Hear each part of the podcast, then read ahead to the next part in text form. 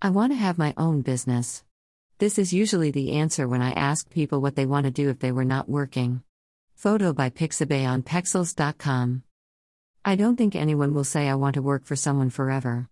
Greater than for some, having a food cart business is their choice. And why not? IT's less complicated, has low investment, and easy to set up. With the popularity of some food cart concepts, French fries, fruit shakes, siomai, shawarma, siopao, etc., individuals tend to be attracted to either franchise these brands or start their own. Unfortunately, people just rely on hearsay like Malika's Yunsa Amin or Pinipilahan Logi Yan. I do wish it's just that easy to decide which food cart you are about to start. Yes, setting up a food cart business is way simpler than setting up a restaurant. But then again, it's not just a set up a food cart and get rich process. Greater than one good benchmark to identify which food cart business is right for you is that you should believe in the product. You yourself must patronizing a product that you want to sell. In short, you should be a customer first of what you want to get involved in.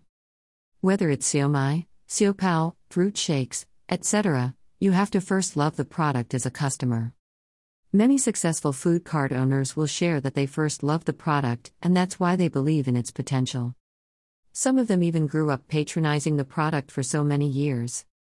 Greater than being a loyal customer of the food cart that you want to get involved in helps you in the success of the business. A deep knowledge of the brand helps you in determining the right market where you will place your business.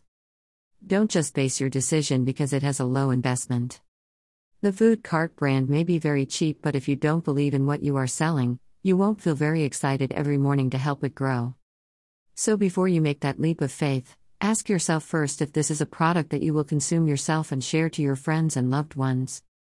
Enjoy and hope to see you again in our next feature.